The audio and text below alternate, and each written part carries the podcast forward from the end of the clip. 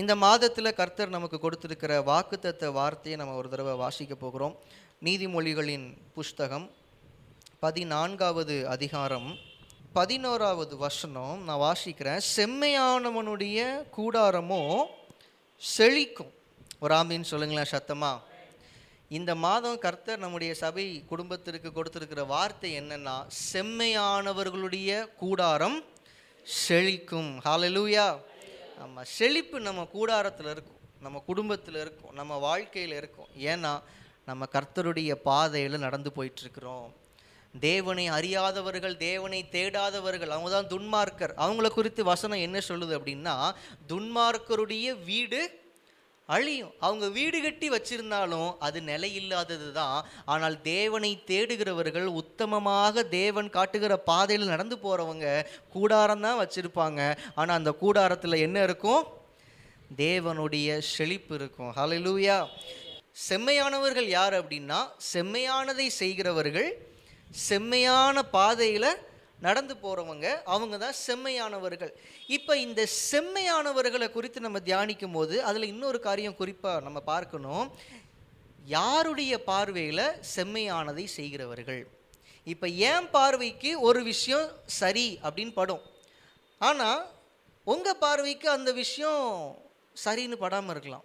ஒருத்தருக்கு ஒன்று சரின்னு படுது இன்னொருத்தருக்கு அது சரின்னு படலை.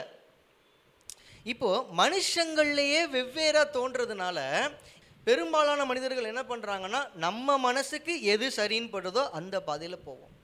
எனக்கு அப்படி எதிர்த்து பேசுகிறது சரின்னு படலை நான் பேசலை. எனக்கு அப்படி திருப்பி நாக்கு பிடுங்குற மாதிரி ரெண்டு கேள்வியை கேட்கணுங்கிறதா சரின்னு பட்டுச்சு அதனால கேட்டுட்டேன். நீங்கள் தப்பாக நினச்சாலும் பரவாயில்ல பாஸ்டர். இதுதான் ஏன்டி சிலர் பேசியிருக்காங்க. நீங்கள் என்ன நினச்சாலும் பரவாயில்ல இப்படி தான் இதுதான் நான் இப்படி தான் இருப்பேன். என் மனசு சொல்கிறதா நான் கேட்பேன். இப்போ வசனத்தில் வாசனில் செம்மையானவர்களுடைய கூடார செழிக்கும். இந்த செம்மையானவர்கள் இந்த சரியானவர்கள் அவங்க மனசுக்கு எது சரின்னு படுதோ அதை செஞ்சுட்டு போகிறவங்க கிடையாது. கர்த்தருடைய பார்வையில் எது சரியாக இருக்குதோ அதை செய்கிறவங்க கர்த்தருடைய பார்வையில் எது செம்மையானதோ அதை செய்கிறவங்க கர்த்தருடைய பார்வையில் இருக்கிற செம்மையான பாதையில் போகிறவங்க மனுஷங்களுக்கு செம்மையாக தோன்றுகிற பாதையில் போகிறவங்களை குறித்து அடுத்த வசனத்தில் நம்ம என்ன வாசித்தோம் மனுஷனுக்கு செம்மையாய் தோன்றுகிற வழி உண்டு. ஆனால் முடிவு எப்படி? மரணம் வழி. மரண வழி அப்படின்னா நீங்கள் மறித்து போயிடுவீங்கங்கிற அர்த்தம் இல்லை. மரணம்னா அந்த இடத்துல ஜீவன் இல்லைன்னு அர்த்தம். நீங்கள் போகிற பாதையில் ஆசீர்வாதத்தை பார்க்க முடியாது நன்மையை பார்க்க முடியாது. ஒரு டெட் எண்டாக போய் நிற்கும் அதனால தான் ஆண்டவர் இன்னும் கொஞ்சம் கற்றுக் கொடுக்குறாரு பாருங்கள் நகைப்பிலும் மனதுக்கு துக்கம் உண்டு அந்த மகிழ்ச்சியின் முடிவு சஞ்சலம். அப்படி உங்கள் மனசுக்கு சரின்னு படுற வழியில் நீங்கள் போகும்போது உங்களுக்கு சரின்னு தோன்றதை நீங்கள் செய்யும்போது உங்களுக்கு மகிழ்ச்சி கிடைக்க வாய்ப்பு இருக்குது ஆனால் அது கொஞ்ச கால மகிழ்ச்சியாக இருக்கும். காலையில் சந்தோஷப்பட்டிருப்பீங்க சாயங்காலத்தில் அது என்னவா மாறிடும்? சஞ்சலமாக மாறிடும். அதனுடைய முடிவு சஞ்சலமாக இருக்கும். இல்லை வெளியே சிரிப்பீங்க. அந்த நகைப்புக்கு பின்னாடி என்ன இருக்கும்? மனசில் துக்கம் இருக்கும். செம்மையானவர்களுடைய கூடாரம் செழிக்கும். ஆனால் மனதிற்கு செம்மையாக தோணுகிற பாதையில் போகிறவங்க கிடையாது. கர்த்தர் நியமித்திருக்கிற செம்மையான பாதையில் போகிறவங்க அப்படின்னு சொல்லி உதாரணமாக நான் உங்களுக்கு ஒரு சம்பவத்தை காண்பிக்கிறேன். அப்போஸ்தலருடைய நடபடிகள் ஏழாவது அதிகாரம் இரண்டாவது வசனத்தில் இருந்து பார்த்தீங்க அப்படின்னா ஸ்தேவானுடைய பிரசங்கம் நமக்காக எழுதப்பட்டிருக்கிறது. இந்த ஸ்தேவான் யார் அப்படின்னா ஆதி அப்போஸ்தல காலத்தில் சபையில் நிர்வாகம் பண்ணுகிற ஒருத்தராக தேர்ந்தெடுக்கப்பட்டவர். சபையில் உள்ள இந்த அட்மினிஸ்ட்ரேட்டிவ் காரியங்களை கவனிக்கிறதுல இவரும் ஒருத்தராக தேர்ந்தெடுத்திருந்தாங்க. இவர் மேலே பரிசுத்த ஆவியானவருடைய வல்லமை இருந்துச்சு ஞானம் இருந்துச்சு. ஆறாவது அதிகாரத்தில் நீங்கள் வாசிங்க அப்படின்னா அந்த சம்பவம் உங்களுக்கு தெரியும். நான் நேரத்தை இதை கடத்திடக்கூடாதுங்கிறதுக்காக நான் ஸ்ட்ரைட்டாக கண்டென்ட்டுக்குள்ளே வரேன். ஸ்தேவான கல்லெறிஞ்சு கொல்ல போகிறாங்க இவன் இயேசுவை ஆராதிக்கிறாங்கிறதுனால இயேசுவை பிரசங்கிக்கிறாங்கிறதுனால இயேசுவுக்காக வைராக்கியமாக செயல்படுறாங்கிறதுனால அவனுக்கு விரோதமாக ஒரு கூட்டம் எழும்பி அவன் மேலே சில பொய்யான சாட்சிகளை போட்டு எல்லாரும் சேர்ந்து பிளான் பண்ணி அவனை கொலை செய்கிறதுக்கு திட்டமிட்டு கூடியிருக்கிறாங்க. அந்த இடத்துல அவனை கொலை செய்யும்படி ஒரு கூட்டம் கூடி இருக்கிற அந்த இடத்துல ஸ்தேவான் கடைசியாக ஒரு பிரசங்கம் பண்ணுறாரு ஆனால் தரமான ஒரு பிரசங்கம் பண்ணுறாரு அவர் ரெண்டாவது வருஷத்துல இருந்து பாருங்க ஸ்டார்ட் பண்ணுறார் இஸ்ரவேல் தேசத்தினுடைய சரித்திரத்திலிருந்து ஸ்டார்ட் பண்ணுறாரு ஆபிரகாம்ல இருந்து ஸ்டார்ட் பண்ணி வரிசையாக வாரார். இப்போ அதெல்லாம் இப்போ நமக்கு தேவையில்லை. இப்போ நம்ம தியானிக்க போகிற வசனம் என்ன அப்படின்னா இருபதாவது வசனம் பாருங்க. ஏழாவது அதிகாரம் இருபதாவது வசனத்திலிருந்து பாருங்க. அக்காலத்திலே ஆபரகாமில் ஆரம்பித்து வேதாகம சரித்திரத்தில் நடந்த காரியங்களை சுருக்கி வேகமாக சொல்லிட்டே வராரு. இப்போ மோசேக்கு வந்தாச்சு. இப்போ இருபதாவது வசனத்திலேருந்து நான் வாசிக்கிறேன். அக்காலத்திலே மோசே பிறந்து திவ்ய சௌந்தரியம் உள்ளவனாய் இருந்து மூன்று மாதம் அளவும் தன் தகப்பன் வீட்டிலே வளர்க்கப்பட்டான். அவன் வெளியே போட்டுவிடப்பட்ட போது பார்வனுடைய குமாரத்தி அவனை எடுத்து தனக்கு பிள்ளையாக வளர்த்தாள். மோசே எகிப்தியருடைய சகல சாஸ்திரங்களிலும் கற்பிக்கப்பட்டு வாக்கிலும் செய்கையிலும் வல்லவனானான். அவனுக்கு நாற்பது வயதான போது இஸ்ரவேல் புத்திரராகிய தன்னுடைய சகோதரரை கண்டு சந்திக்கும்படி அவனுடைய இருதயத்தில் எண்ணம் உண்டாயிற்று. அப்பொழுது அவர்களில் ஒருவன் அநியாயமாய் நடத்தப்படுகிறதை அவன் கண்டு அவனுக்கு துணை நின்று எகிப்தியனை வெட்டி துன்பப்பட்டவனுக்கு நியாயம் செய்தான். தன்னுடைய கையினாலே தேவன் தங்களுக்கு ரட்சிப்பை தருவார் என்பதை தன்னுடைய சகோதரர் அறிந்து கொள்வார்கள் என்று அவன் நினைத்தான். அவர்களோ அதை அறியவில்லை. மறுநாளிலே சண்டை பண்ணி கொண்டிருக்கிற இரண்டு பேருக்கு அவன் எதிர்பட்டு மனுஷரே நீங்கள் சகோதரராய் இருக்கிறீர்கள். ஒருவருக்கொருவர் அநியாயம் செய்கிறதென்ன? என்று அவர்களை சமாதானப்படுத்தும்படி பேசினான். பிறனுக்கு அநியாயம் செய்தவன் அவனை பிடித்து தள்ளி எங்கள் மேல் அதிகாரியாகவும் நியாயாதிபதியாகவும் உன்னை ஏற்படுத்தினவன் யார்? நேற்று நீ அந்த எகிப்தியனை கொன்றது போல என்னையும் கொன்று போட மனதாயிருக்கிறாயோ என்றான். இந்த வார்த்தை நிமித்தம் மோசே ஓடிப்போய் மீதியான் தேசத்திலே சஞ்சரித்து கொண்டிருந்தான். மோசேங்கிற தேவ மனுஷனை குறித்து நீங்கள் எல்லாருமே கேள்விப்பட்டிருப்பீங்க. மோசேனுடைய சரித்திரமும் உங்களுக்கு தெரியும். யோசேப்பு அடிமையாக எகிப்து தேசத்திற்கு விற்கப்படுறாரு. எகிப்து தேசத்தில் அடிமையாக யோசேப்பு வந்திருந்தாலும் கர்த்தர் யோசேப்போடு கூட இருந்து அவனுக்கு அந்த இடத்துல ஒரு கணத்தை ஏற்படுத்தி அவனை அரியணையில் உட்கார வைக்கிறார். இப்போ அவன் அரியணையில் இருக்கிறான்னு கேள்விப்பட்டப்ப யாக்கோபும் அவனுடைய சகோதரர்களும் எல்லாருமே சேர்ந்து குடும்பமாக யோசிப்பை பார்க்க வாராங்க. அவன் அரியணையில் இருக்கிறத கேள்விப்பட்டாங்கங்கிறத விட அவன் உயிரோடு இருக்கிறதையும் அப்போ தான் கேள்விப்படுறாங்க. யாக்கோபு இது வரைக்கும் யோசிப்பு மறிச்சிட்டா நினச்சிட்டு இருந்தார். இப்போ யாக்கோபுக்கு தெரிய வருது யோசிப்பு மறிக்கல உயிரோடு தான் இருக்கான். அவன் சாதாரணமான ஆள் இல்லை இப்போது எகிப்தை ஆளுகிற ஒரு அதிபதியாக கர்த்தர் அவனை கேள்விப்பட்டு எல்லாரும் வாராங்க. யாத்திரையாகமத்தின் புஸ்தகத்தில் நம்ம இதை வாசிக்கிறோன்னா ரொம்ப சுருக்கமாக நான் உங்களுக்கு சொல்கிறேன் இப்போ யாக்கோபு தன்னுடைய குடும்பத்தாரை கூட்டிட்டு வராரு. மொத்தம் எத்தனை பேர் இருந்தாங்க அப்படின்னா எழுபத்தைந்து பேர் இருந்தாங்கன்னு வசனம் சொல்லுது.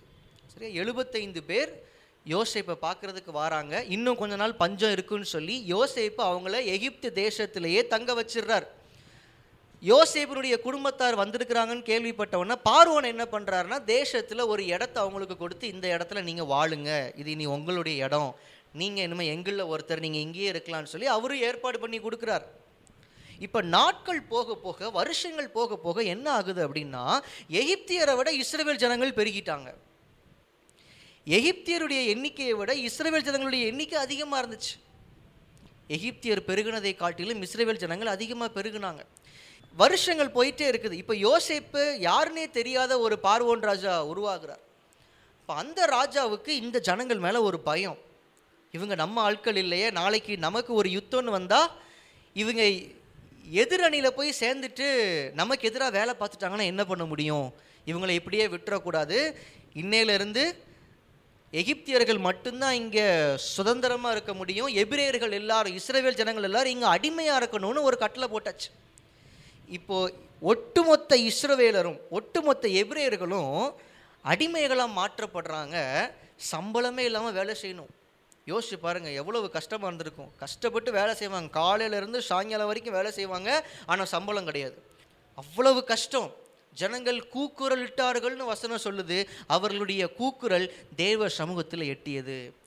இப்போ இஸ்ரவேல் ஜனங்களை எகிப்தியருடைய கரங்களிலிருந்து மீட்டெடுப்பதற்காக கர்த்தர் தெரிந்து கொண்டிருக்கிற ஒரு இரட்சகர் தான் இந்த மோசே. மோசே பிறந்த நேரத்தில் சூழ்நிலை அவ்வளவு எளிதாக இல்லை. ஏன்னா இனி இந்த கூட்டம் பெருக்கக்கூடாதுன்னு சொல்லி பார்வோன் என்ன பண்ணுறாரு அப்படின்னா இனி பிறக்கிற ஆண் பிள்ளைகள் எல்லாம் பிறக்கும் போதே கொன்றுங்க.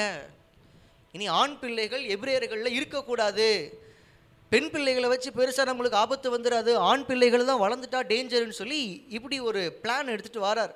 ஆனாலும் கர்த்தர் மோசையோடு கூட இருந்தார். ஒரு வழிவாய்ப்பை ஏற்படுத்தி கொடுக்குறாரு. மோசே பார்வோனுடைய அரண்மனையில் வளர்க்கப்படுறாரு. பார்வனுடைய குமாரத்தி மோசையை பார்த்து அந்த குழந்தை அழகாக இருக்குதுன்னு சொல்லி அதை அவங்க வளர்க்கிறதுக்காக அவங்க தத்து எடுத்துக்கிறாங்க. இப்போ மோசே எகிப்திலிருந்து இஸ்ரவேல் ஜனங்களை ரட்சிக்கும்படியாக கர்த்தரால் தெரிந்தெடுக்கப்பட்டிருக்கிறவன் இப்போ அவன் எங்கே வளர்றான் அப்படின்னா பார்வனுடைய அரண்மனையில் வளர்றான். அவனுக்கு எல்லா விதமான கல்வியும் கொடுக்கப்படுது. ஒரு இளவரசன்னா சும்மாவா எல்லா விதமான கல்வி கொடுக்கப்படுது. எல்லா சாஸ்திரங்களையும் கற்று தேர்ந்தெடுக்கிறாரு. வாக்கிலும் செய்கையிலும் வல்லவனானான். அப்படின்னு என்ன அர்த்தம் தெரியுமா?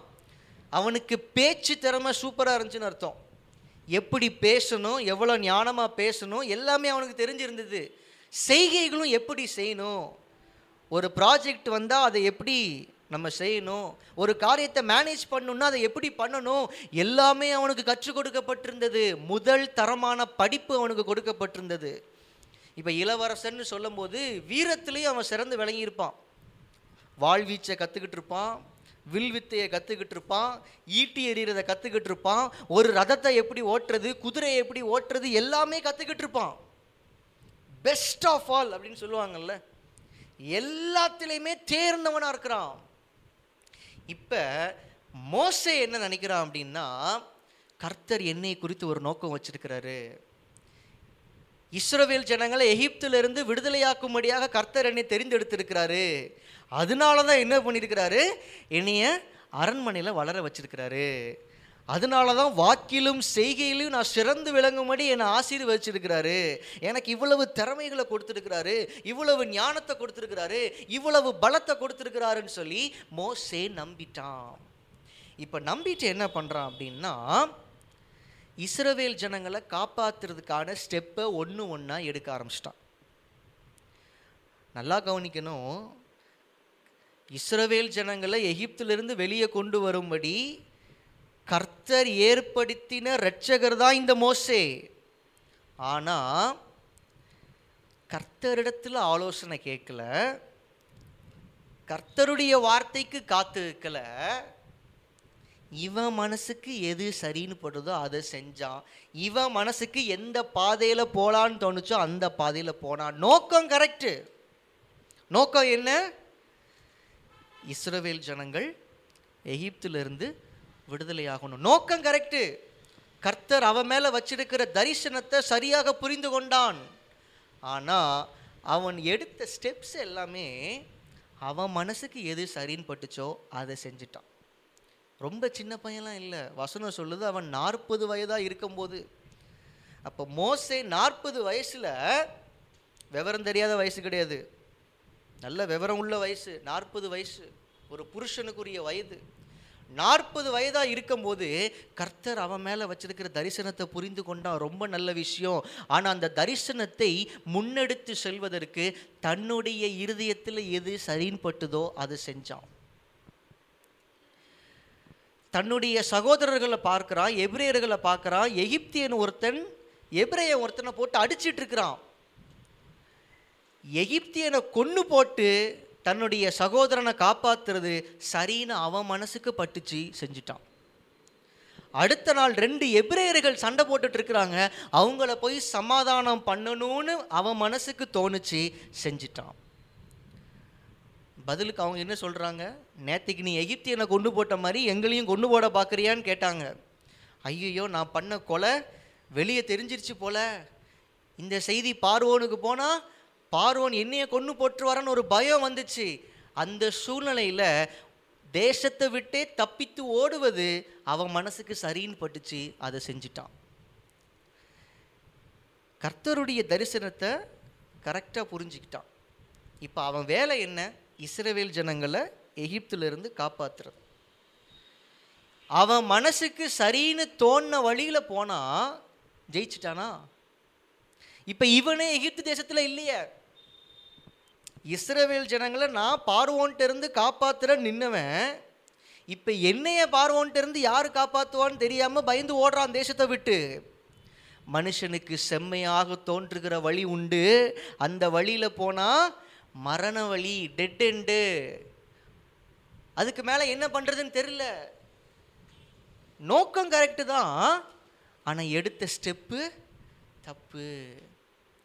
நீங்கள் கர்த்தரால் ஆசீர்வதிக்கப்படணுங்கிறது தான் கர்த்தருடைய சித்தம். நீங்கள் எல்லாருமே நல்லா இருக்கணுங்கிறது கர்த்தர் சித்தம். உங்கள் குடும்பம் ஆசீர்வதிக்கப்படணும்னு கர்த்தர் சித்தம். நீங்கள் சமுதாயத்தில் உயர்ந்து இருக்கணும்னு கர்த்தர் சித்தம். நீங்கள் எல்லா விதமான கனத்தையும் மேன்மையும் அனுபவிக்கணுங்கிறது கர்த்தர் சித்தம். இது உங்களுக்கும் தெரியுமா? உங்களுக்கு தெரியுமா? உங்கள் கூடாரம் செழிக்கணுங்கிறது கர்த்தர் சித்தம். உங்களுக்கு தெரியுமா? தெரியும். இந்த கர்த்தருடைய சித்தத்தை நீங்கள் நிறைவேற்றுகிறதற்கு கர்த்தருடைய வழியில் போனால் மட்டும்தான் முடியுமே தவிர சொந்த வழியில் போனால் நான் நல்லா இருக்கணுங்கிறது கர்த்தர் சித்தம். என் வீட்டில் பொருளாதார ஆசீர்வாதம் நிரம்பி வழியணுங்கிறது கர்த்தர் சித்தம். அதனால சும்மா இருந்தால் போதுமா பாஸ்டர்? வாரத்துக்கு ஒரு மூணு நாலு ஓட்டியை அடித்து தள்ளினாதானே பாஸ்டர்? பொருளாதார ஆசீர்வாதம் வரும். அப்போ தானே பாஸ்டர் கர்த்தருடைய சித்தம் நிறைவேறும். நான் நல்லா இருக்கணும்னு தானே பாஸ்டர் கர்த்தர் நினைக்கிறாரு. அப்போ ஞாயிற்றுக்கிழமை ஆராதனைக்கு வர முடியலனாலும் வேலைக்கு போகிறது தானே பாஸ்டர் கரெக்டாக இருக்கும்? மனசுக்கு அதான் சரின்னு பட்டுச்சு. வேலைக்கு தான் போகிறீங்க வருஷக்கணக்காக போகிறீங்க வாழ்க்கையில் மாற்றம் இல்லை. ரீசன் என்னென்னா கர்த்தர் சித்தத்தை புரிந்து கொண்டிருக்கிறதுல பிரச்சனை இல்லை. அதை முன்னெடுத்து போகிற பாதை நம்ம மனசுக்கு சரின்னு தோன்ற பாதை. எதிர்காலத்தை குறித்து கர்த்தர் மேன்மையாக திட்டங்கள் வச்சிருக்கிறாருன்னு தெரியும். ஆனாலும் நம்ம என்ன பண்ணுறோம் நாம் நம்ம எதிர்காலத்துக்குன்னு நாம் சில பிளானை போட்டு குடும்பத்துக்கு நாம் சில பிளானை போட்டு இதை இப்படி பண்ணால் சரியாயிரும். இவங்களுக்காக அங்கே பேசினா அப்படி பண்ணால் சரியாயிரும். ஏதாவது நம்ம சில பிளானை போட்டு அது கர்த்தருடைய பாதைக்கு ஒத்து வராத இருந்துச்சுன்னு வைங்களேன். நம்ம வாழ்க்கையை நாமளே சீரழிச்சுக்கிறோம்.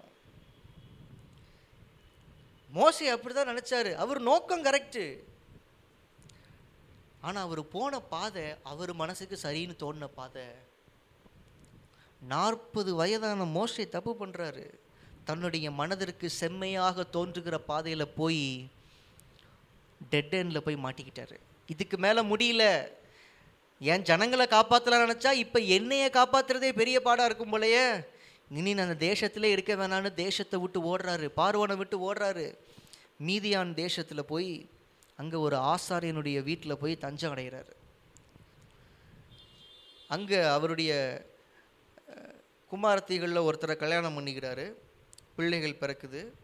இங்கே இளவரசனாக இருந்தவர். வாக்கிலும் செய்கையிலையும் வல்லவராக இருந்தவர். அங்கே என்ன பண்ணார் தெரியுமா?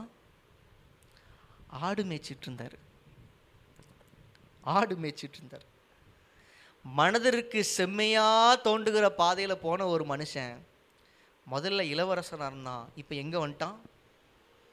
ஆடு மேய்க்கிறவனாக வந்துட்டான். அங்கே நாற்பது வருஷம் போகுதான் பாருங்கள் அப்போ சிலர் ஏழாவது அதிகாரத்தில் பாருங்க. இருபத்தி மூணாவது வசனத்தில் நம்ம வாசிச்சோம் நாற்பது வயதான போது அவன் தன்னுடைய ஜனத்தை பார்க்கணுன்னு வாரான். அப்போ தான் ஒரு எகிப்தியனை கொலை செய்கிறான் வசனம் அப்படி போகுது. அதற்கப்புறமா தப்பிச்சு ஓடுறான்.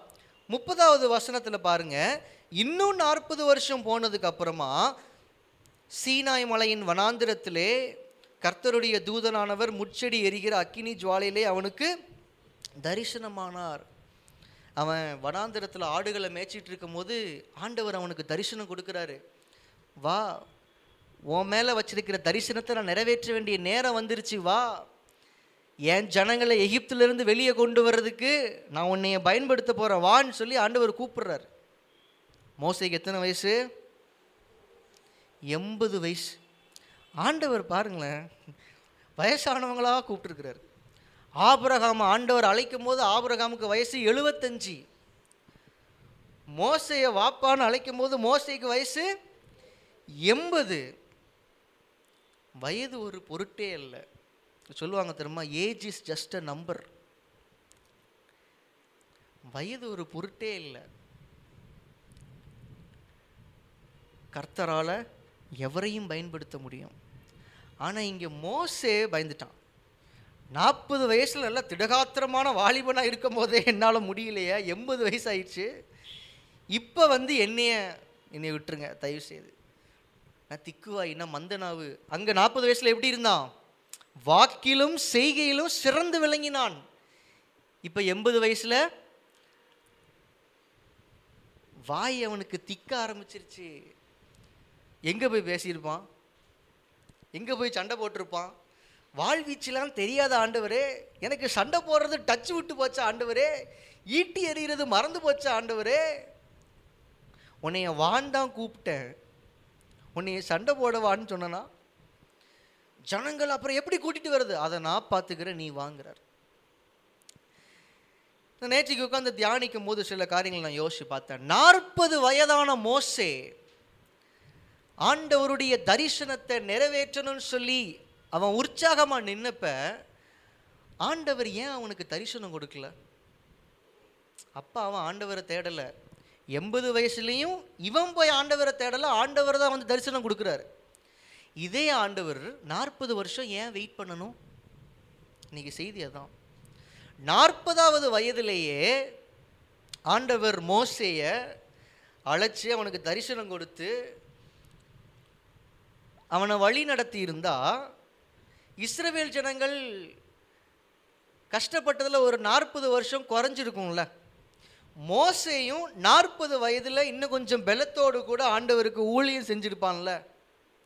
ஆனால் நாற்பது வயதான மோசையை கர்த்தர் அழைக்காமல் எண்பது வயதான மோசையை கர்த்தர் அழைக்கிறார் என்றால் அதில் காரணம் இல்லாமல் இருக்காது. இப்போ இந்த ரெண்டு மோசையையும் உங்கள் கண்ணு முன்னாடி நிப்பாட்டி சில விஷயங்களை நான் உங்களை யோசிக்க வைக்க போகிறேன் ஒரு பக்கம் நாற்பது வயதான மோசே இன்னொரு பக்கம் எண்பது வயதான மோசே. சரியா?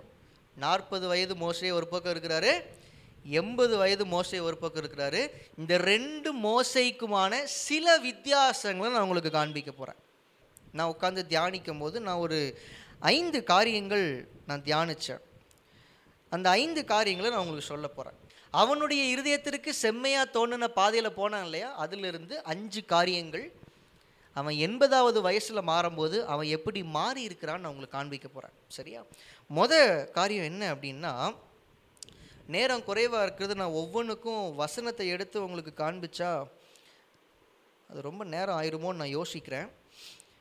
வாய்ப்பு இருக்கிற மட்டும் நான் காண்பிக்கிறேன். இல்லைன்னா சில காரியங்கள் நான் சொல்கிறேன் நீங்கள் யாத்திரை ஆகமத்தின் புஸ்தகத்தை நீங்கள் ஆரம்பத்திலேருந்து வாசிங்க அப்படின்னா நான் சொல்கிற காரியங்கள் எல்லாம் உங்களுக்கு எளிதாக விளங்கி கொள்ள முடியும். சரியா? முதல் வித்தியாசம் என்ன அப்படின்னா நாற்பது வயது மோசே கர்த்தருடைய சித்தத்தை நாடவில்லை. நாற்பது வயது மோசே ஒரு முடிவு எடுக்கும்போது ஒரு காரியத்தை முன்னெடுக்கும் போது அந்த காரியத்தில் கர்த்தரை இன்வால்வ் பண்ணலை. நாற்பது வயசு ஆயிடுச்சு எனக்கு. நான் இப்போ சின்ன பையன் இல்லை. நான் ஒரு பெரிய ஆளாக இருக்கிறேன். ஒரு புருஷனாக இருக்கிறேன். கர்த்தர் என் மேலே ஒரு தரிசனத்தை வச்சிருக்கிறாரு. இந்த தரிசனத்தை நான் எப்படி நிறைவேற்றுகிறது? இவன் அதை ஆண்டவரிடத்தில் போய் கேட்கல. ஒருத்தனை கொலை பண்ணிட்டேன். மறுபடி வந்து ஆண்டவரிடத்தில் கேட்டிருக்கல ஆண்டவரே நான் கொலை பண்ணிட்டேன் ஆண்டவரே. இதில் சரியா தப்பான்னு தெரியலையே ஆண்டவரே? இதை ஞானமாக பண்ணனா இல்லையான்னு தெரியலையா ஆண்டவரே? ஆண்டவரிடத்தில் கேட்கல. இதுதான் நம்முடைய மனதுக்கு செம்மையாக தோணுகிற பாதையில் நம்ம போகும்போது நம்ம பண்ணுற முதல் தப்பு. நம்முடைய வாழ்க்கையில் எந்த ஒரு காரியத்திற்கும் கர்த்தரை இன்வால்வ் பண்ணணும். அது சின்ன காரியமாக இருக்கலாம் பெரிய காரியமாக இருக்கலாம்.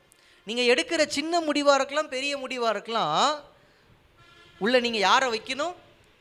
கர்த்தரை வைக்கணும். ஒரு படிப்பின் காரியமாக இருக்கட்டும் வேலையின் காரியமாக இருக்கட்டும் தேவ சமூகத்தில் போய் வைங்க. ஆண்டவரே டென்த்து முடிச்சிட்டேன்.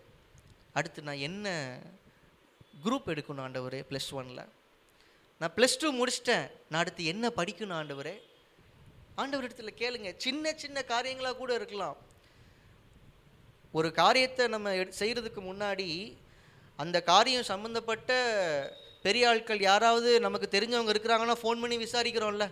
இந்த இந்த குரூப் எப்படிப்பட்டது அந்த வேலை எப்படிப்பட்டது இதை செய்யலாமா? இந்த இடத்துல நம்ம பணத்தை இன்வெஸ்ட் பண்ணலாமா? ஒன்றும் இல்லை. ஒரு மொபைல் ஃபோன் வாங்க போகிறீங்க கண்ணை மூடிட்டு வாங்கிடுவீங்களா? இந்த கம்பெனி வாங்கலாமா? அந்த கம்பெனி வாங்கலாமா? அந்த கம்பெனியில் இந்த மாடலை வாங்கலாமா? அந்த மாடலை வாங்கலாமா? அதை இந்த கடையில் வாங்கலாமா? அந்த கடையில் வாங்கலாமா? நேரில் போய் வாங்கலாமா? ஆன்லைனில் வாங்கலாமா? ஆஃபர் எங்கே போட்டிருக்கிறா? யார் வேலை மலிவாக கொடுக்குறா? நிறைய விசாரிக்கிறோம்ல. இனி எல்லா காரியத்திற்கும் கர்த்தர் இடத்துல விசாரிங்க. கர்த்தர் சொல்கிறத செய்யுங்க. உங்கள் ஒவ்வொரு ஸ்டெப்பையும் கர்த்தர் இடத்துல கேட்டு அவருடைய ஆலோசனைப்படி நீங்கள் நடந்தீங்கன்னா உங்கள் கூடாரம் செழிக்கும். எண்பது வயசு வரைக்கும் காத்திருக்க வேண்டிய அவசியம் இல்லை. நாற்பது வயசுலேயே உங்கள் கூடாரம் செழிக்கும். ஆனால் நாற்பது வயசான மோசே கர்த்தர் சித்தத்தை கேட்காம அவன் சுயமாக முடிவெடுத்து போனதுனால நாற்பது வருடங்கள் அவன் வாழ்க்கையிலையும் ஆசீர்வாதம் தள்ளி போகுது. ஆனால் எண்பது வயது மோசையை பற்றி வாசிக்கும்போது யாத்திரையாகமத்தின் புஸ்தகம் ஏழாவது அதிகாரம் ஆறாவது வசனத்தை பாருங்கள் மோசேயும் ஆரோனும் கர்த்தர் தங்களுக்கு கட்டளையிட்டபடியே செய்தார்கள். பத்தாவது வசனம் பாருங்க. மோசேயும் ஆர்வோனும் பார்வோனிடத்தில் போய் கர்த்தர் தங்களுக்கு கட்டளையிட்டபடி செய்தார்கள். இருபதாவது வசனத்தில் பாருங்க கர்த்தர் கட்டளையிட்டபடி மோசேயும் ஆரோனும் செய்தார்கள். நீங்கள் தொடர்ந்து அதிகாரங்களாக வாசிட்டு போங்க அடுத்து வர்ற எல்லா அதிகாரங்கள்லையும் இதை நீங்கள் பார்க்க முடியும். இப்போ நான் என்ன செய்யணும்? இப்போ நான் என்ன செய்யணும்? இப்போ நான் என்ன செய்யணும்? எல்லாத்துக்கும் கர்த்தர்கிட்ட போய் கேட்கணும். கர்த்தர் சொன்னதை பார்வோன்ட்ட போய் சொல்லியாச்சு. பார்வோன் என்ன ரிப்ளை பண்ணுறாரோ அதை கர்த்தர்கிட்ட சொல்லி இப்போ நான் என்ன செய்யணும்? இவன் இளவரசன் தான் பார்வோனுக்கு எப்படிப்பட்ட அனுபவம் இருக்கோ எல்லா அனுபவமும் இவனுக்கு இருக்கு. அவன் எங்கே படித்தானோ அங்கே தான் இவனும் படிச்சிருக்கிறான். அவனுக்கு ஈக்குவலாக பேசுறதுக்கு இவனுக்கு எல்லா விதத்துலையும் ஞானமும் அறிவும் இருக்கு. ஆனாலும் இவன் கர்த்தர் இடத்துல வந்து கேட்குறான் நான் என்ன செய்யணும்? நாற்பது வயதான மோசைக்கும் எண்பது வயதான மோசைக்கும் இருக்கிற ஒரு வித்தியாசம் இதுதான். தன்னுடைய இருதயத்தில் தோணுனது எல்லாத்தையும் அவன் செய்யல. ஒவ்வொரு விஷயத்துக்கும் ஒவ்வொரு முடிவுக்கும் அவன் ஒவ்வொரு காரியத்தை செய்கிறதுக்கு முன்னாடி ஒவ்வொரு விஷயத்தை பேசுறதுக்கு முன்னாடி கர்த்தர் இடத்துல வந்து கேட்டான். கர்த்தருடைய வார்த்தைக்கு கீழ்ப்படிஞ்சான். கர்த்தருடைய ஆலோசனையை ஏற்றுக்கொண்டான். அதனால தான் நாற்பது வயதில் அவன் அனுபவிக்க முடியாத செழிப்பை சந்தோஷத்தை மேன்மையை எண்பது வயசில் அனுபவிச்சான். இன்னொரு ஒரு காரியத்தை பாருங்களேன். நாற்பது வயதான மோசே செல்ஃப் கான்ஃபிடென்ஸோடு இருந்தார்.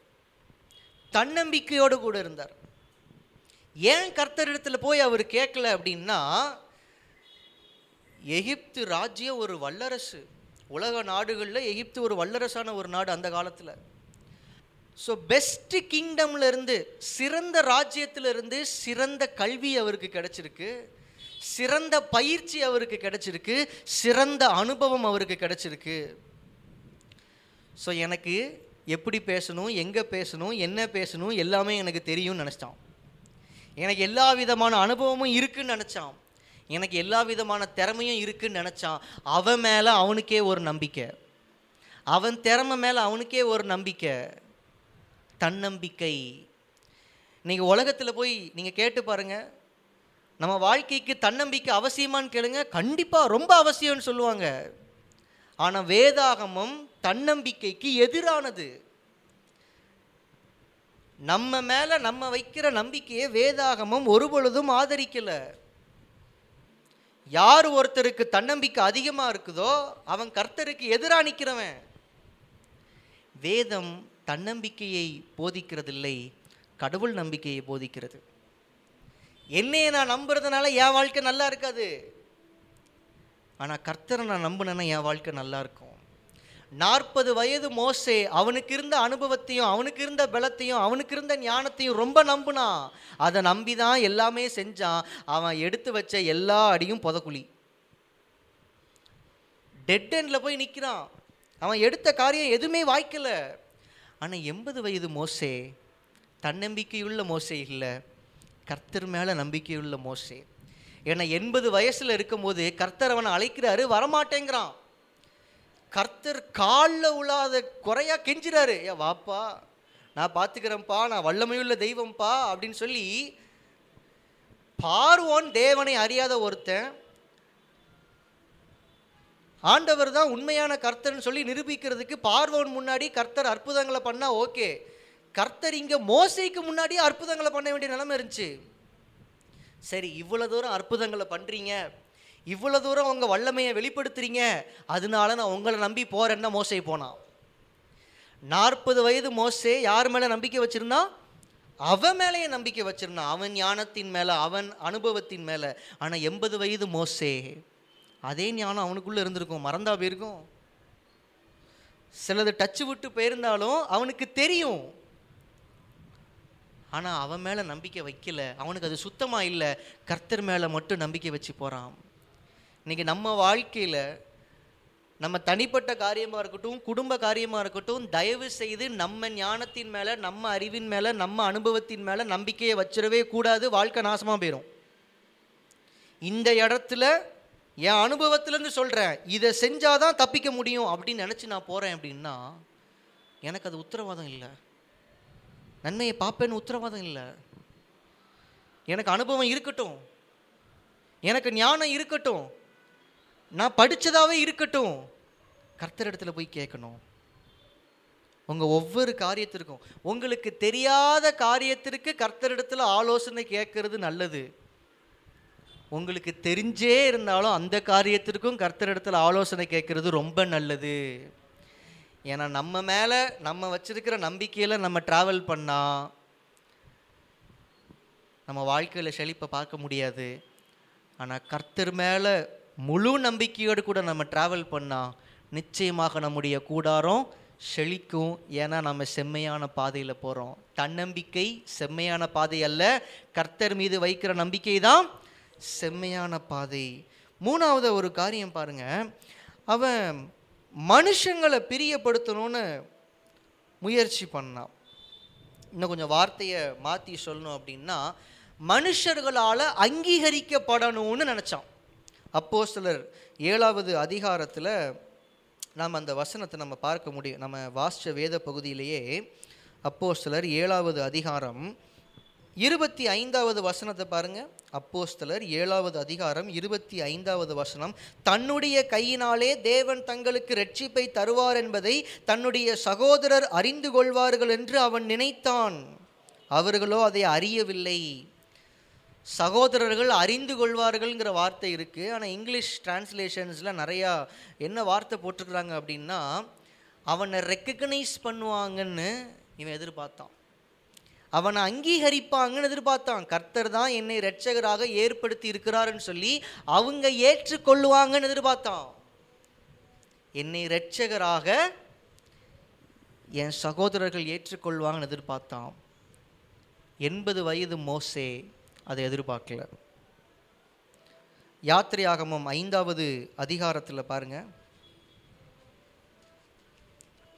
ஐந்தாவது அதிகாரம் கடைசியில் இருபத்தி ஓராவது வசனத்தை பாருங்கள் நீங்கள் பார்வோனின் கண்களுக்கு முன்பாகவும் அவருடைய ஊழியக்காரரின் கண்களுக்கு முன்பாகவும் எங்கள் வாசனையை கெடுத்து எங்களை கொல்லும்படி அவர்கள் கையிலே பட்டயத்தை கொடுத்தது நிமித்தம் கர்த்தர் உங்களை பார்த்து நியாயம் தீர்க்க கடவர் என்றார்கள். மோசையும் ஆரானும் பார்வோன் சமூகத்தில் போய் நின்று அவங்க பேசுறது யாருக்காகனா இந்த ஜனங்களுக்காக. ஆனால் இந்த ஜனங்கள் அதை புரிந்து கொள்ளலை. கர்த்தர் தான் மோசையை அனுப்பியிருக்கிறாருன்னு சொல்லி இஸ்ரவேல் ஜனங்கள் அதை ரெக்கக்னைஸ் பண்ணலை. முதல்ல வந்த உடனே ரெக்கக்னைஸ் பண்ணாங்க. மோசையும் ஆரோனும் வந்த உடனே ஜனங்கள் மோசை கிட்ட ஆரோன் கிட்ட நடந்த காரியங்களை விசாரித்தவொடனே உடனே நம்புனாங்க. கர்த்தர் அனுப்பியிருக்கிறான்னு நம்புனாங்க. மோசையும் ஆரானும் பார்வோன்ட்ட போய் நிற்கிறாங்க பார்வோன் விட மாட்டேன்னு சொல்லிட்டு என்ன பண்ணிட்டான் அப்படின்னா இஸ்ரவேல் ஜனங்களுக்கு முன்பை விட அதிகமான துன்பங்களை கொடுக்க ஆரம்பிச்சிட்டான். முன்பு கொடுத்த வேலையை விட அதிக வேலையை சுமத்த ஆரம்பிச்சிட்டான். இப்போ ஜனங்கள் அதிகமாக கஷ்டப்படும் போது மோசை மேலே ஆரோன் மேலே நம்பிக்கை போயிடுச்சு உண்மையிலே கர்த்தர் தான் அவங்களை அனுப்புனாரு நாங்கள் எப்படியா நம்புறது? நீ பண்ண வேலையை பார்த்தியா நாங்கள் கஷ்டப்பட்டுட்டு இருக்கிறோம் இதுக்கு கர்த்தர் உன்னை தண்டிப்பாருன்னு சொல்கிறாங்க கர்த்தர் உன்னை நியாயம் தீர்க்கட்டும்னு சொல்கிறாங்க மோசை என்ன பண்ணியிருக்கணும்? அவங்கக்கிட்ட கெஞ்சி அவங்களுக்கு அந்த காரியங்களை எக்ஸ்பிளைன் பண்ணி விலைக்கு அவங்கள கன்வின்ஸ் பண்ணணும்னு ட்ரை பண்ணியிருக்கணும்ல. மோஸ்ட்லி அதை பண்ணலை. மோஸ்ட்லி நேராக கர்த்தர் இடத்துல போகிறான் ஆண்டவரே நீங்கள் சொன்னீங்க. நாங்கள் பார்வோன்ட்ட போய் நின்னோம். ஆனால் பார்வோன் எங்களுக்கு செவி கொடுக்கல. அதுக்கு மாறாக இப்படி பண்ணி வச்சிட்டேன் ஆண்டவரே. ஜனங்களுக்கு இன்னும் கொஞ்சம் பாரத்தை சுமத்திட்டான் ஆண்டவரே. அடுத்த அதிகாரத்திலேருந்து பாருங்க. ஜனங்களே நீங்கள் பார்க்க முடியாது. ஜனங்களிடத்தில் மோசம் யாரும் போய் பேசவே இல்லை. ஆறாவது அதிகாரத்திலேருந்து நீங்கள் பார்த்தீங்க அப்படின்னா கர்த்தர் மோசே ஆரோன் பார்வோன். இந்த மூணு தான் மாறி மாறி வந்துகிட்டே இருக்கும். கர்த்தர் சொன்னதை இவங்க நேராக இங்கே வந்து சொல்லுவாங்க. இவர் பதில் சொன்னதை இங்கே வந்து சொல்லுவாங்க. அடுத்து கர்த்தர் என்ன சொல்கிறாரோ இதை செய்வாங்க. மோசேயும் ஆரோனும் ஜனங்கள் தங்களை ஏற்றுக்கொள்ளவில்லை என்பதை அறிந்த பிற்பாடு அவங்க ஜனங்க கிட்ட போகலை.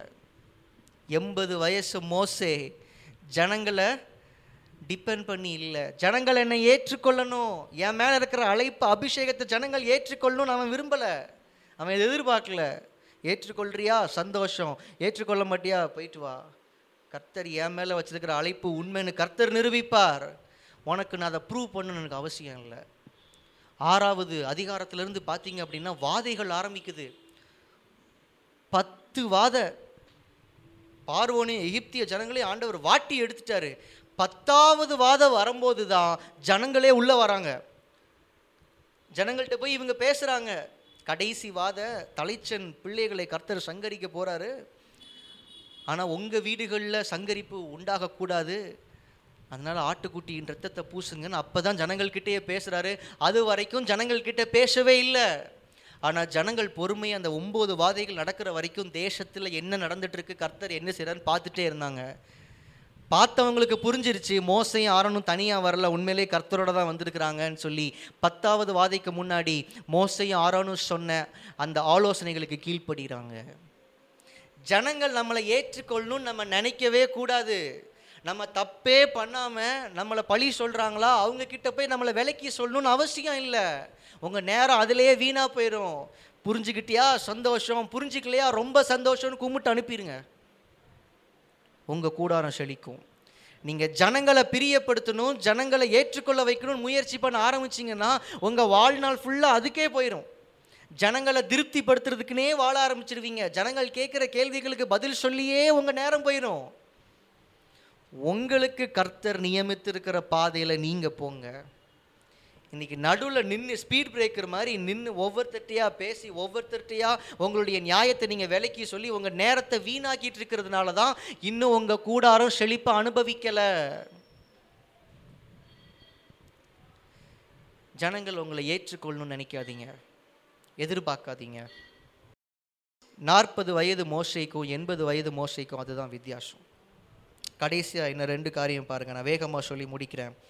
நாற்பது வயது மோசே ஏன் எகிப்தை விட்டு ஓடி போகிறான்னா பார்வோன் மேலே இருக்கிற பயம்.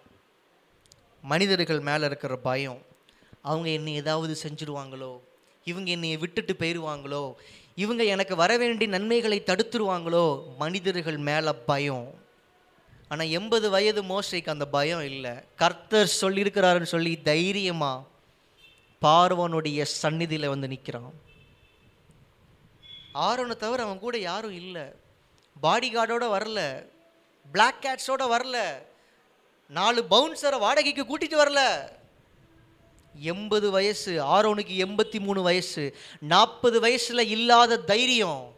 எண்பது வயசில் அவனுக்கு இருக்குதுன்னா கர்த்தர் மேலே அவன் வச்சிருந்த நம்பிக்கையை பாருங்கள் அவன் மனுஷனுக்கு பயப்படலை. கர்த்தர் என்ன அழைச்சிருக்கிறாரு என் மேலே அவருக்கு ஒரு தரிசனம் இருக்குது அதை தடுக்கிற மாதிரி ஒரு மனுஷன் உன்னால் என்னடா பண்ணிட முடியும் வந்து நின்னான். கர்த்தர் தன்னோட கூட இருக்கிறாருங்கிற அந்த ஒரு தைரியத்தில். மனுஷருக்கு பயப்படாதீங்க. மனுஷருக்கு நீங்கள் பயந்தீங்கனாலே உங்கள் வாழ்க்கைக்கான செழிப்பை நீங்களே தள்ளி போடுறீங்கன்னு அர்த்தம். எந்த மனுஷனுக்கும் பயப்படாதீங்க. மோசே நாற்பது வயசு மோசே. தான் உயிர் போயிருமோன்னு பயந்தார். ஆனால் இன்றைக்கி நமக்கு உயிர் போயிருங்கிற பயம்லாம் இருக்காது. ஆனால் சிலர் நம்மளை விட்டு போயிடுவாங்களோங்கிற பயம் இருக்கும். உறவினர்கள் நம்மளை ஒதுக்கி வச்சிருவாங்களோங்கிற பயம் இருக்கும். ஊரை விட்டு ஒதுக்கிடுவாங்களோன்னு பயம் இருக்கும். நல்லது கெட்டதுக்கு யாரும் வரமாட்டாங்களோன்னு பயம் இருக்கும். கிடைக்க வேண்டிய நன்மைகள் நமக்கு கிடைக்காம போயிருமோங்கிற பயம் இருக்கும். எந்த பயமும் உங்களுக்கு தேவையில்லை. கர்த்தர் உங்க கூட இருக்கிறாருன்னா நீங்கள் யாரை பார்த்து பயப்பட வேண்டிய அவசியம் இல்லை. செம்மையானவர்களுடைய கூடாரம் செழிக்கும்னு சொன்ன கர்த்தர் உங்களுக்காக நியமித்திருக்கிற செம்மையான பாதையில் தைரியமாக நடந்து போங்க. நீங்கள் தனியாக நடந்து போனாலும் நீங்கள் செழிப்பீங்க. ஒரு ஆமைன்னு சொல்லுங்களேன் சத்தமாக கூட்டத்தோடு நடந்து போய் குளில உழவும் முடியும். தனியாக ஒத்தால நடந்து போய் செழிப்பு அனுபவிக்கவும் முடியும். செம்மையானவர்களுக்கான ஆசீர்வாதம். கடைசியாக ஒரு காரியம். நாற்பது வயதான மோசே அவசரப்பட்டார். இப்பவே இப்பவே இப்பவே உடனே விடுதலை வேணும். உடனே நான் ரட்சிக்கணும். உடனே கர்த்தர் என் வச்சிருக்க தரிசனம் நிறைவேறணும். அவசரப்பட்டாரு. அந்த அவசரத்தினால தப்பு தப்பாக முடிவெடுத்து ஏமாற்றத்தை பார்த்தாரு. ஊரை விட்டே ஓடிட்டார். ஆனால் எண்பது வயசு மோசைக்கு அவசரம் இல்லை. கர்த்தர் அவனை பொறுமைசாலியா மாற்றிட்டார் சும்மாவா நாற்பது வருஷம் ஆடுகளை மேய்ச்சிருக்கிறார? ஆடு மேய்க்கிறவங்களுக்கு இருக்கிற பொறுமை மாதிரி வேறு யார்ட்டையும் நம்ம பார்க்க முடியாது. சில நேரம் கிராமங்கள் வழியாக வண்டியை ஓட்டிகிட்டு போகும்போது ரோட்டை மறித்து ஆடு மேய்ச்சிட்டு போயிட்டுருப்பாங்க. அங்கே ஒரு இருபது முப்பது ஆடுகள் போயிட்டுருக்கோம். நம்ம அவசரமாக போயிட்டுருப்போம். ஆறு நடித்தாலும் ஏ உரமா போ பே பே பே பே பே அப்படின்ட்டு மெதுவாக பொறுமையாக அது இந்த பக்கம் போனவுடனே போகாது நம்ம வீட்டில் நம்ம ஒன்று சொல்லி யாரும் கேட்கலன்னா கோவம் வருதில்ல நமக்கு. ஆனால் ஆடு மேய்க்கிறவங்களுக்கு கோவம் வராது. சொல்லிட்டே இருக்கான்னு பட்டுன்னு ஒரு அடி ப- ஏ ஓரமா ஓரமா ஓரமா. அவங்க போகிறதுக்குள்ளே நம்ம சுற்றி ஒரு பத்து கிலோமீட்டர் சு வேற ரூட் வழியாக போயிடலாம் பொறுமை பொறுமை பொறுமை. இப்போ மோசைக்கு அந்த பொறுமை வந்துருச்சு. நாற்பது வயசில் துடிக்கிற ரத்தம் துரு துரு துரு துரு நின்னார் அவசரத்தில் நின்னார். காரியத்தை சாதிக்க முடியல சொல்லுவாங்கல்ல அவசரத்தில் அண்டாக்குள்ளே கையை விட்டாலும் போகாதுன்னு அவசரத்தில் எனக்கு உடனே இந்த நன்மை வேணும் எனக்கு உடனே இந்த ஆசீர்வாதம் நடக்கணும் உடனே என் வாழ்க்கையில் மேன்மையை பார்க்கணும் உடனே கணத்தை பார்க்கணும் உடனே பெருக்கத்தை பார்க்கணும் வாய்ப்புள்ள ராஜான்றவர் ஆண்டவர். ஆனால் எண்பது வயசில் அவனுக்குள்ள கர்த்தர் பொறுமையை கொடுத்தாரு. ஆண்டவர் சொல்கிறார் நீ போ பார்வன் முன்னாடி போய் நில்லு என் ஜனங்களை கூட்டிகிட்டு வா. போனால் நின்னா திருப்பி ஆண்டவட்டே வந்துட்டான். அடுத்து மறுபடியும் அனுப்புகிறாரு போனால் திருப்பி இங்கேயே வந்துட்டான். இது திரும்ப திரும்ப நடக்குது திரும்ப திரும்ப நடக்குது. நம்மளாக இருந்தால் டயர்டாயிருப்பா ஆண்டவரே. ஒன்று அவன் மனசை மாற்றுங்க இல்லை நீங்கள் தூது அனுப்புகிற ஆளை மாற்றுங்க அப்படி தான் சொல்லியிருப்பான். இவன் டயர்டே ஆகலை. ஒவ்வொரு வாதைக்கும் ஒவ்வொரு தடவை போவான். இப்போ விடுவியா? இல்லை விட மாட்டேன். சரி ஆண்டவரே விட மாட்டானா ஆண்டவரே? அடுத்த வாதையை கொடுங்க ஆண்டவரே அடுத்த வாதை. வந்து இப்போ விடுவியா? ஆ விட்டுறேன் வாதை போகணும்னு ஜோமனு. சரி ஜோமன்றேன். ஜோமனுவா வாதை நீங்கணும். இப்போ விடுவியா? விட மாட்டேன். பொறுமைசாலி ஆயிட்டாரு. சில நன்மைகளுக்கு நாம் காத்திருக்க வேண்டியது அவசியம். சில நன்மைகளுக்கு பொறுமை அவசியம்.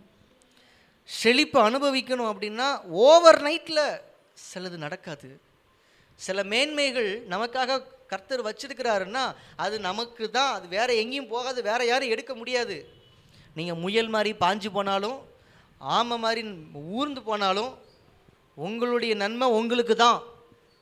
உங்களுக்குன்னு வச்சிருக்கிற செழிப்பான கூடாரம் அங்கேயே தான் இருக்கும். ஒரு ஆமைன்னு சொல்லுங்களேன். வாழ்க்கையில் எந்த நன்மைகளுக்காகவும் அவசரப்படாதீங்க. இவன் எதையும் இழந்து போகல. நாற்பது வயசில் இப்போவே செய்யணும். இல்லைன்னா வயசாயிருமே. காலம் தள்ளி போயிருமே. எண்பது வயசு ஆயிடுச்சுன்னா எப்படி செய்ய முடியும்? எண்பது வயசில் தான் உன்னைய வச்சு செய்யவே ஆரம்பிக்க போகிறேன் வான்னு ஆண்டவர் கூப்பிட்டார். எண்பது வயசில் அவன் கர்த்தர் அழைச்சி வந்ததுனால வாழ்க்கையில் ஏதாவது இழந்தானான்னு கேட்டால் இல்லை. இல்லை. அவன் மறிக்கும் போது அவனுக்கு வயசு நூற்றி இருபதுன்னு வசனம் சொல்லுது. ஒரே ஒரு வசனத்தை மட்டும் வாசி முடிக்கலாமா? உபாகமத்தின் புஸ்தகம் முப்பத்தி நான்காவது அதிகாரம் ஏழாவது வசனம் பாருங்க. மோசை மறிக்கிற போது நூற்றி இருபது வயதாக இருந்தான் இப்போ அவன் வாழ்க்கையை பிரித்து பார்த்தா கணக்கு பாருங்க. நாற்பது நாற்பது நாற்பதுன்னு வரும். மொத நாற்பது எகிப்தில் இளவரசனாக அரண்மனையில் வாழ்ந்தார். அடுத்த நாற்பது ஆடு மேய்ச்சிட்டு இருந்தார் வனாந்திரத்தில். அடுத்த நாற்பது இஸ்ரோவேல் ஜனங்களை எகிப்திலிருந்து அழைச்சி கொண்டு வந்து கானான் என்ட்ரன்ஸில் கொண்டு வந்து விட்டாச்சு. இப்போ அவர் மறிக்கும் போது அவருக்கு வயசு நூற்றி இருபது நூற்றி இருபது வயசில் மோசையை குறித்து சொல்லியிருக்கிற வார்த்தையை பாருங்க. நூற்றி இருபது வயசில் இறந்துட்டாரு. எப்படியா இறந்துட்டாரு? ஹார்ட் அட்டாக்கா இல்லை. கிட்னி ஃபெயில் ஆயிடுச்சா இல்லை. உடலில் இருக்கிற பலலாம் போய் சிலர் சொல்லுவாங்க வயது மூப்பினால். அதுவும் இங்கே இல்லை. நூற்றி இருபது வயசான மோசைக்கு தூர பார்வையும் இல்லை கிட்ட பார்வையும் இல்லை. கண்ணாடி தேவையில்லை அவர்களுடைய கண்ணு அவ்வளவு ஷார்ப்பாக இருந்திருக்கு. ஆண்டோர் ஒரு மலை மேலே நிப்பாட்டி அந்த பாரு காணான்கிறாரு. நமக்கு அடுத்த தெருவில் இருக்கிறதே தெரிய மாட்டேங்கல ரெண்டு தெரு தள்ளி இருக்கிற ஒரு கடைக்கு கீழே எழுதியிருக்க ஒரு ஃபோன் நம்பரை பாருங்க அப்படின்னா அப்படி அப்படி கூர்மையாக பார்த்து அது நம்பர் தானானே எனக்கு டவுட்டாக இருக்குது அது தமிழ் எழுத்தா இங்கிலீஷ் எழுத்தான்லாம் பார்த்துட்டு இருக்கோம். காணானுக்குள்ளே போகலை. ஆனால் கர்த்தர் அவரை மலை மேலே வச்சு காணானை பார்க்குறாரு. காணான் தேசத்தையே பார்க்குறாரு. அவருக்கு கண் நல்ல தெளிவாக தெரியுது. கண் இருளடையில அடுத்து பாருங்க. அவன் பெலன் குறையவும் இல்லை. நாற்பது வயதான மோசைக்கு என்ன பெலன் இருந்துச்சோ? நூற்றி இருபது வயசுலேயும் அதே பெலன். இதுதான் கர்த்தர் கொடுக்குற கணம். நூற்றி இருபது வயசு தாத்தாயா நான். எனக்கு என்னையா? அந்த கூடாரத்தில் கர்த்தருடைய செழிப்பு தங்கும்போது நூற்றி இருபது வயசுலேயும் நாற்பது வயசு மாதிரி பலத்தோடு கூட இருப்பார். ஒரு ஆமைன்னு சொல்லுங்களேன். அப்புறம் ஏன் மறிச்சாருன்னு யோசிக்கிறீங்களா?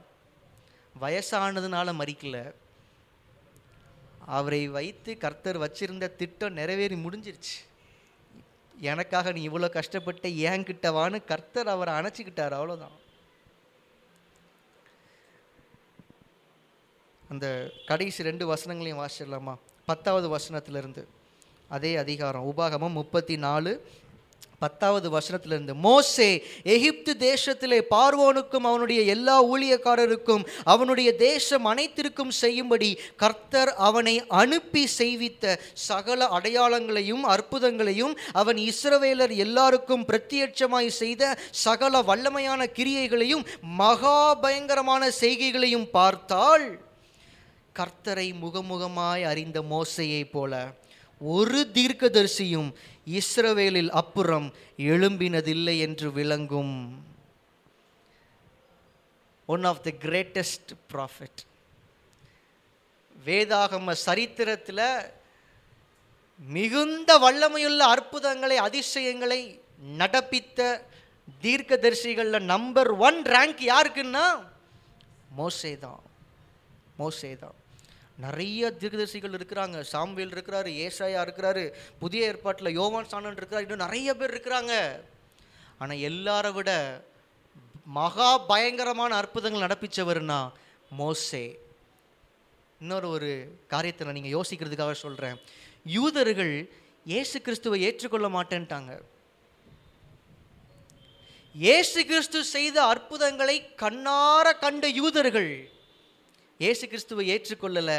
ஆனால் மோசே செய்த அற்புதங்களை காதார கேட்டவர்கள் மோசை அதிகமாக ட்ரஸ்ட் பண்ணாங்கன்னா பிரம்மாண்டமாக வச்சு செஞ்சுருக்கிறாரு மோசையை வச்சு ஆண்டவர். இயேசு கடல் மேலே நடந்தார். மோசே கடலை